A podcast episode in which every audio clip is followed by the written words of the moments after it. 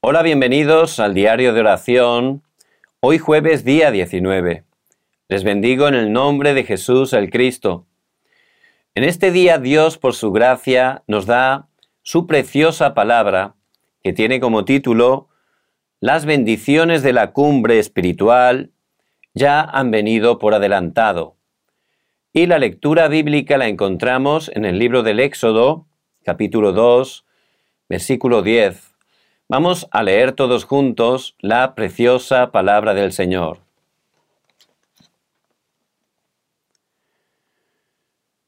Y cuando el niño creció, ella lo trajo a la hija de Faraón, la cual lo prohijó y le puso por nombre Moisés, diciendo, porque de las aguas lo saqué.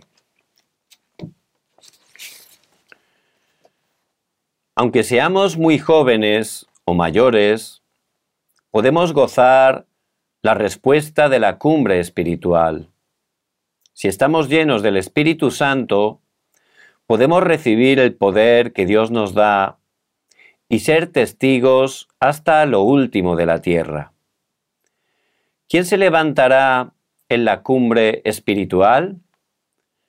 Primer punto, la identidad y la autoridad que ya se han dado.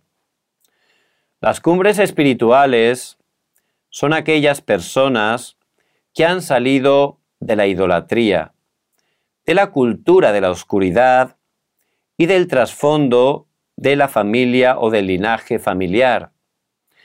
También son aquellas personas que han sido llamadas como los hijos de Dios. Por eso ya se han dado la identidad de los hijos de Dios y la autoridad que viene de la identidad. Solamente tenemos que recordar y mirar a Dios Padre que nos guía con la palabra, a Dios Hijo que quebrantó el problema de estar separados de Dios, el problema del pecado, de los desastres y el problema de las fuerzas de Satanás. También tenemos que mirar a Dios Espíritu Santo, que sigue obrando ahora invisiblemente a los ojos físicos. El tiempo que nos conectamos con Dios Trino es el tiempo que se cumple en Manuel en la vida. Segundo punto, el itinerario de la vida que tuvo Moisés. Moisés, desde que era niño, hasta que fue un joven adulto, estaba preparado con el Evangelio y los talentos en el palacio. Moisés escuchó el Evangelio de su madre Jocabed, quien entró en el palacio como una niñera. Después, él fue capacitado académicamente del mejor nivel.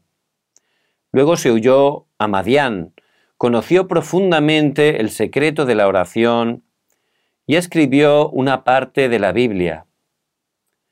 Posteriormente, Dios llamó a Moisés en su vejez y lo puso como cabecera de los israelitas cuando salían de Egipto e iban al desierto.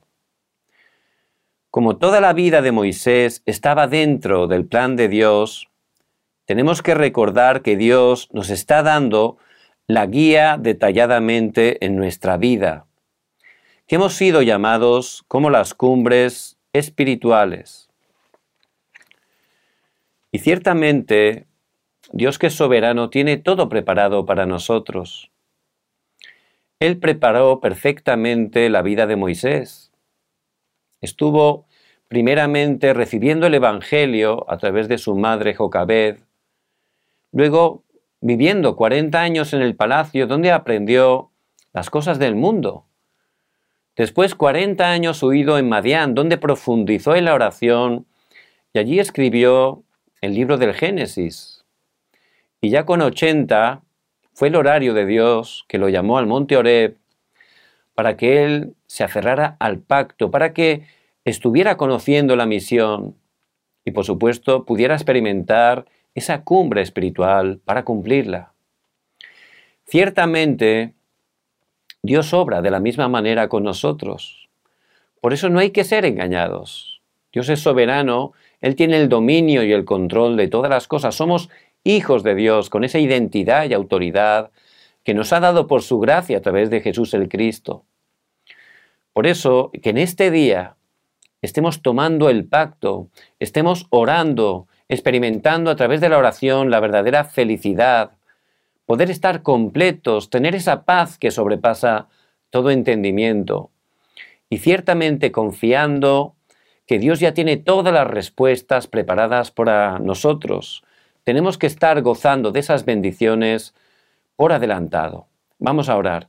Padre, gracias porque tú estás con nosotros todos los días hasta el fin del mundo, y a través del pacto eterno de Jesús el Cristo, tú has consumado todo para nosotros. Gracias porque como en la vida de Moisés, tú tienes todo preparado, que podamos gozar de esa cumbre espiritual por adelantado. Oramos en el nombre de Jesús el Cristo. Amén.